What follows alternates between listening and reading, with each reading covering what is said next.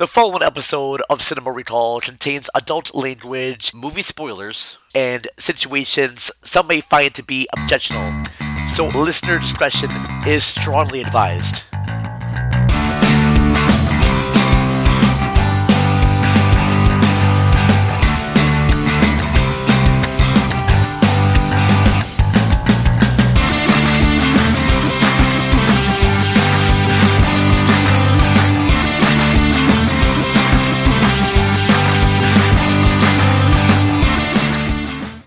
Everybody, and welcome to this bonus episode of the Cinema Recall podcast. I'm your host, The Vern, and I'm going to be creating a new series on this podcast, and I'm going to call it Forgotten Filmmakers. Uh, these are going to be a series of shows talking about directors who had a successful start to their career and then it just went under the wayside. And today I'm going to be talking about filmmaker Neil LaBute. Now, the name Neil LaBute is not familiar to you. He is best known for directing one of the worst remakes of all time. I'm talking about 2006's The Wicker Man. That's right, the same the same one where Nicolas Cage wears a bear suit and punches women, and then has CGI bees all over him. Uh, all the famous memes of Nicolas Cage started with The Wicker Man. And it's really kind of funny because if you look at Neil LaBute's earlier movies, I mean, they were far different than The Wicker Man. I mean, he, uh, most of his movies were dialogue driven. And uh, they were controversial. Uh, it was sort of like um, like Lars von Trier or David Cronenberg, uh, but using mostly dialogue. His film, Your Friends and Neighbors, got an NC 17 rating when it first was submitted to the MPAA NC 17, and that movie has no gore and no sex. It's just dialogue. Uh, so I really want to do a quick episode talking about Neil LaBute and his movies and what happened between his first feature and The Wicker Man and beyond. So we're gonna take a small break. I gotta play some ads from some other podcast shows, and then we'll be back with our discussion. All right? We'll return after these messages.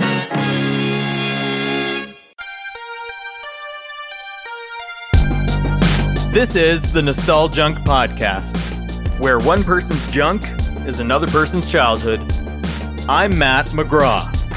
And I'm Kyle Smith. Join us each week as we take a deep dive into your pop culture consciousness and discuss everything from movies, TV, music, Cartoons, toys, video games, and more. and we want to hear from you. So connect with us. Nostalgia means so many different things to so many different people. So share with us your favorite piece of nostalgia. You can find us on Facebook, Twitter, and Instagram at NostaljunkPod. And you can subscribe to us on all the major podcast platforms. Let's get this thing up to 88 miles per hour, and we'll see you next week.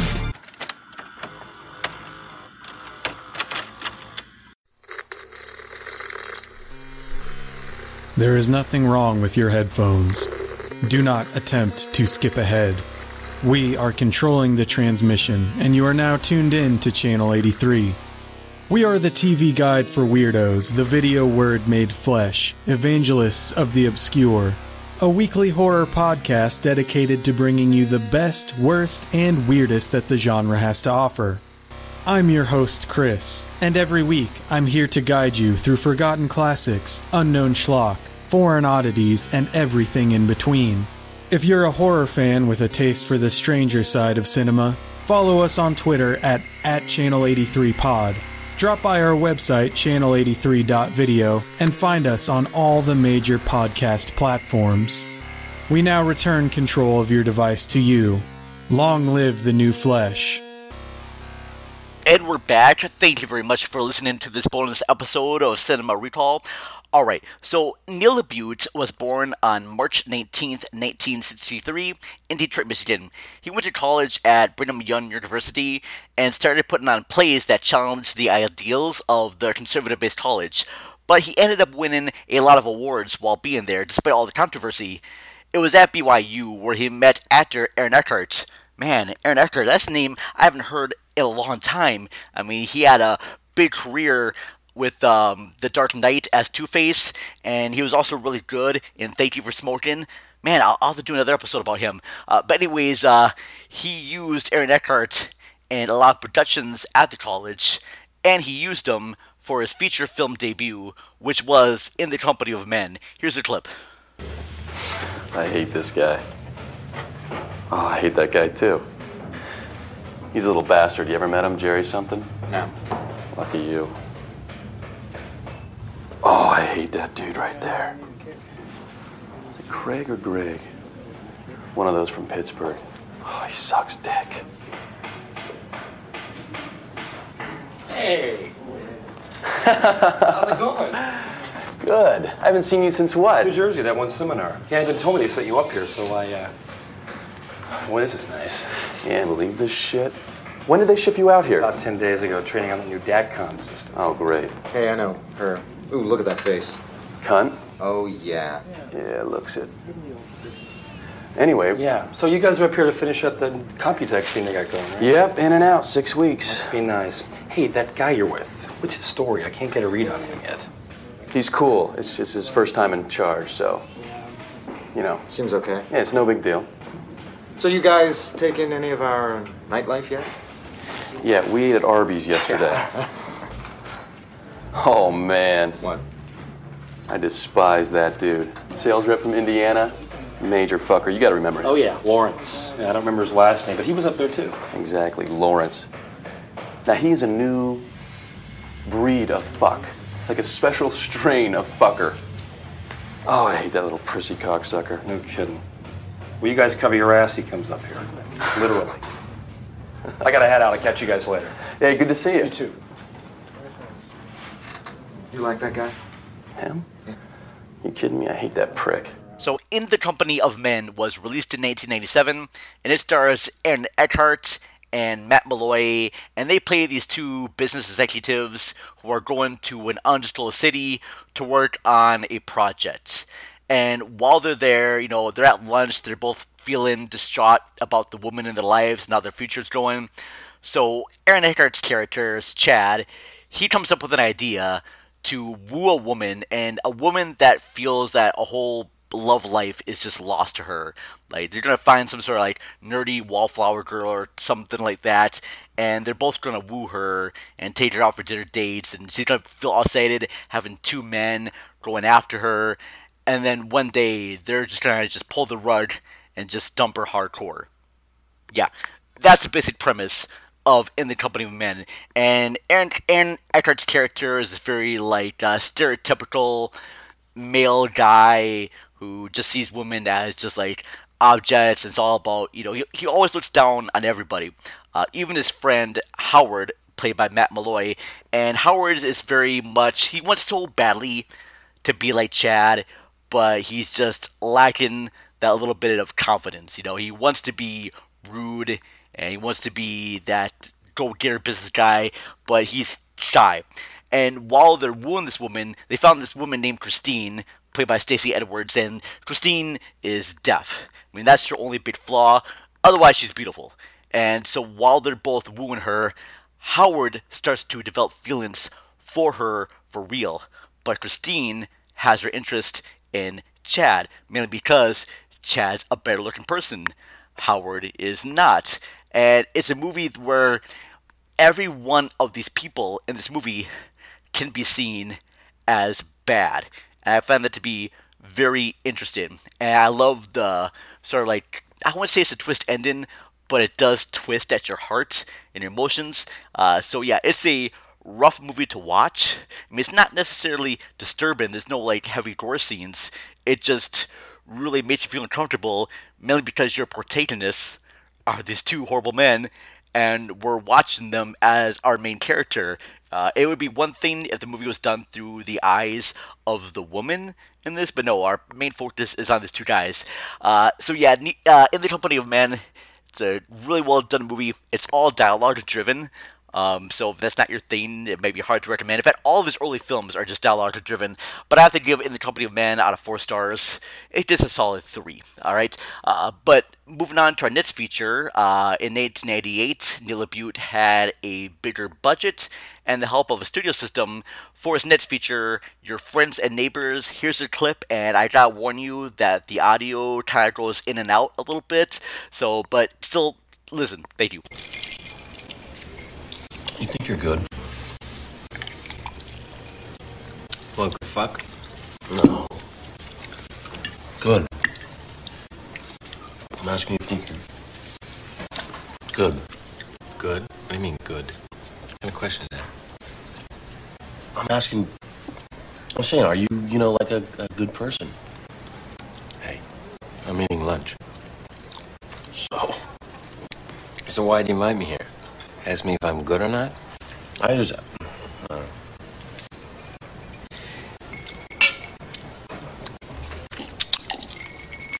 good.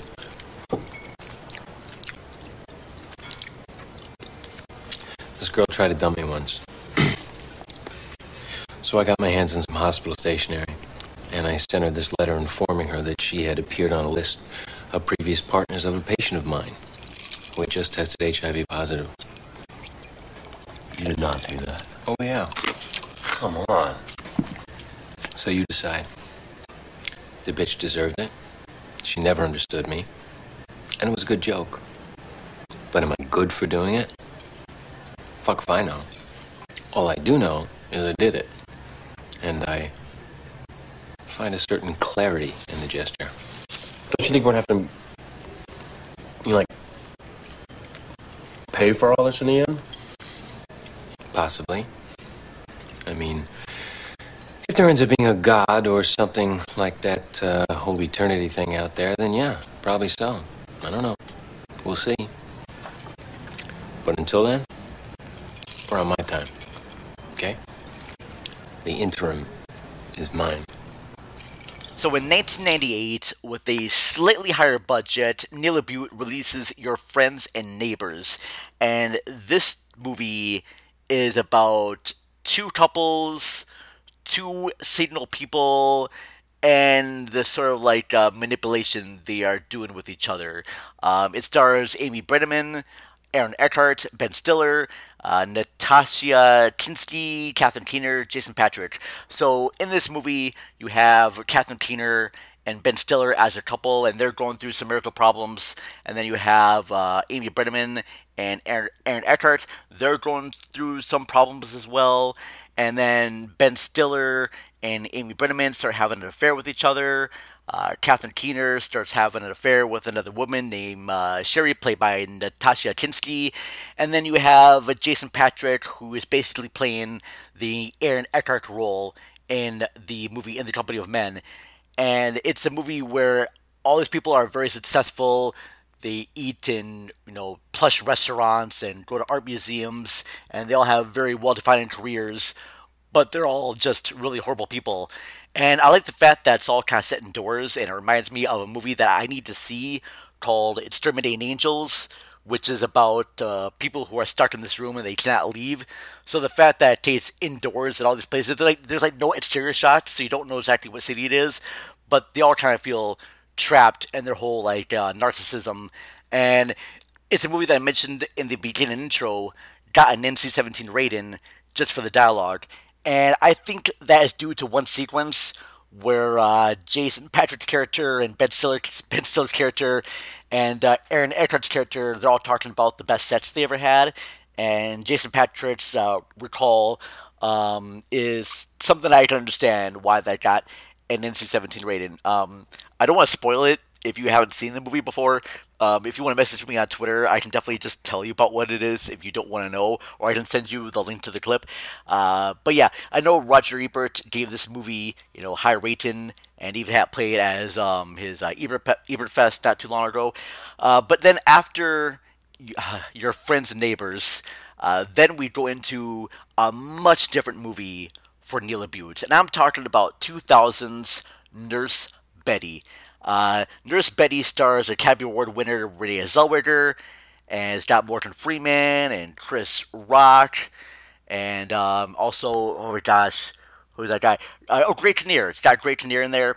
And the story about Nurse Betty, it's about this uh, waitress at this uh, sort of like dive restaurant and she's married to a car salesman, played once again by Aaron Eckhart, and she's not really appreciated in her marriage, and she's feeling kind of lonely, and her only source of happiness is the soap opera called A Reason to Love. uh, which stars Greg Kinnear's character there. And one night, she and uh, slightly spoiler here, but not too much of a spoiler because it's revealed in the trailer. But her husband is killed by two hitmen, played by uh, Morgan Freeman and Chris Rock. And after she witnessed this, she just completely loses her mind and snaps, and believes she is a character in the soap opera A Reason to Love. So she decides to pack up her stuff and go be with the love of her life, and hijinks and romance, whatnot ensues. And it's a very sweet movie, but it's it's a romantic comedy where it has sprinkles of like really disturbing stuff going on with it. Um, so if you tone that stuff down, it easily could have gotten like a PG 13 rating, but I can understand why this movie has an R rating. It's it's very sweet, and I think the juxtaposition between the disturbing elements and the sweet romance patterns worked very well for this movie. But if you've seen Neil LaBute's other movies and some of the dialogue that was in those movies and the premises, then this seemed like a very odd choice for a movie, uh, especially for like a big budgeted movie. Because I remember Universal Pictures released this movie. Um, and it did okay at the box office. It wasn't like a huge hit, uh, but it did okay. Um, and then after that, he reteams up again with Aaron Eckhart and I want to say Gwyneth Paltrow to do a movie called Possession. And Possession, I only saw once. It's about uh, two writers who are investigating about these love letters written by people in the Victorian age, and somehow their investigation of this couple connects with the two, you know, sleuths writers in the modern di- the modern time area. Yeah, it's it's okay. It's not that great. It's okay. I mean, it's watchable. I just don't really remember much about it though. Uh, it's very much a period piece mixed in with like a modern love story, uh, and it's one that he adapted from a book, and I thought it was okay, but it wasn't anything that great. Um, and then Neil LaBute has a return to form with the movie uh, The Shape of Things. Uh, here is the trailer. You're cute. I don't like your hair. Thanks. Can I call you? Okay. Why do you like me? What? Why would you like me? I'm not anything. Don't worry about why when what is right in front of you. I think everyone should see themselves doing it, and their friends should see it too. Adam, what's up with you? Did you lose weight? He cut his hair or something. I'm very proud of you. You amaze me. And you amaze me. If you could alter just one thing about that, the idea of you having some surgery. Ugh. It's an experience. She likes it. What I want to know is, do you like it?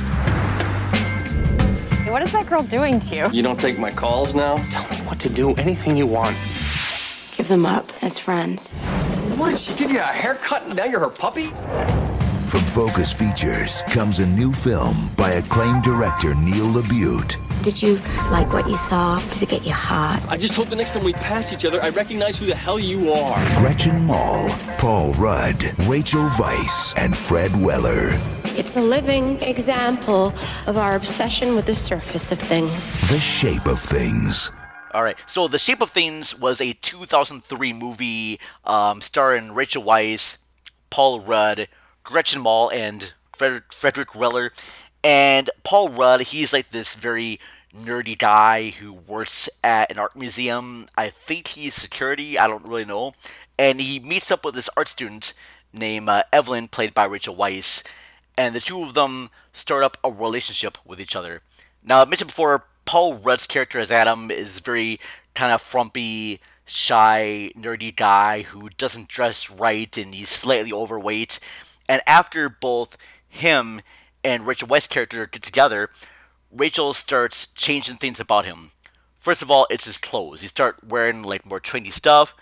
Uh, soon, she's getting him to eat better, so he's getting to be more in shape. Uh, she gets him to get like contacts, so he doesn't have to wear glasses anymore. And true, he's starting to like look better, but his friends, played by Gretchen Mol and Frederick Weller, they're starting to notice, you know, how he's changing more personably about it. Uh, and I think the ending of the movie is great. I, I know I saw this movie to friends, and the ending of it really ticked them off. I mean, they were really angry about it, but I just freaking loved it. I laughed, and I do agree with what Rich Weisz's character says at the end of it. Um, I don't agree with her actions, but I kind of agree with her statement. All right, if that makes sense. I don't agree with exactly what she did at her end project, but I agree with what was the meaning behind it. So yeah, so 2003's uh, The Shape of Things, great movie. Uh, both I think this one and uh, In the Company of Men were originally plays, and I I would love to see The Shape of Things on the stage because I think it would have a much more bigger impact on stage than it does, you know, on screen. It's like one of those movies you want to hear other people's reactions to the movie. All right, and then after that movie, uh, The Shape of Things, we come to 2006's The Wicker Man. Tell me! I yes, I, I think it, yeah. How'd it get burned? How'd it get burned? I, how'd it get burned? How'd it get burned? I don't know. And uh, The Wicker Man is a remake, I believe, of you know I think it was like 1972 movie. Um, and here's the funny thing too, I saw the Nicolas Cage Wicker Man way. I'm sorry, that was 1973. So I saw the remake of The Wicker Man before I saw the original. And when I went back and saw the original, I was still shocked and surprised, even though I knew the ending of what was going to happen. And uh, I really can't tell you how this movie failed. Um, mainly, it fails because it just wasn't necessarily scary. I think the main problem with The Wicker Man, the remake, is that it made it a whole thing, uh, like a man excuse me, I think the one that made the movie fail because it was like a, a man against woman type of situation. Because in the original, it was mostly just uh, pagan versus Catholicism, and then when you change that aspect and have it be about women versus men, it just kind of fails execution. And maybe it would have helped if uh, Neil Butte brought on a uh, woman screenwriter to do the adaptation, or even a director. Um, and I wouldn't say it's not so much Nicolas Cage overacting. I'm pretty sure he's just doing everything that Neil LaBute is telling him to do. Uh, but when you're watching the movie, you're just waiting for things to go wrong. There's like no mystery. Uh, there's no tension or suspense throughout that whole movie. Um, the only good thing about that movie is the freak out that Nicolas Cage has towards the end of it. Um, and then after you have that movie, The Wicker Man, uh, he follows that up with another remake, which was Death at a Funeral. I know he made a movie between that called uh, Lakeview Terrace uh, with Samuel Jackson, but I don't really recall that movie, and I don't think I ever saw it all the way through, so I'm not really talking about it. But he did do a remake of Death at a Funeral. Now, the original came out, I think it was like 2007 or 2008, and a brilliant movie directed by Frank Oz. Highly recommend watching Death at a Funeral. And then he did a version uh, which was uh, starring Chris Rock returning from Nurse Betty, and features like uh, I want to say Martin Lawrence is in that movie as well. Um, yeah, the only returning member, Danny Glover's in that one. The only returning member of Death at a Funeral, the original, was Peter Dinklage.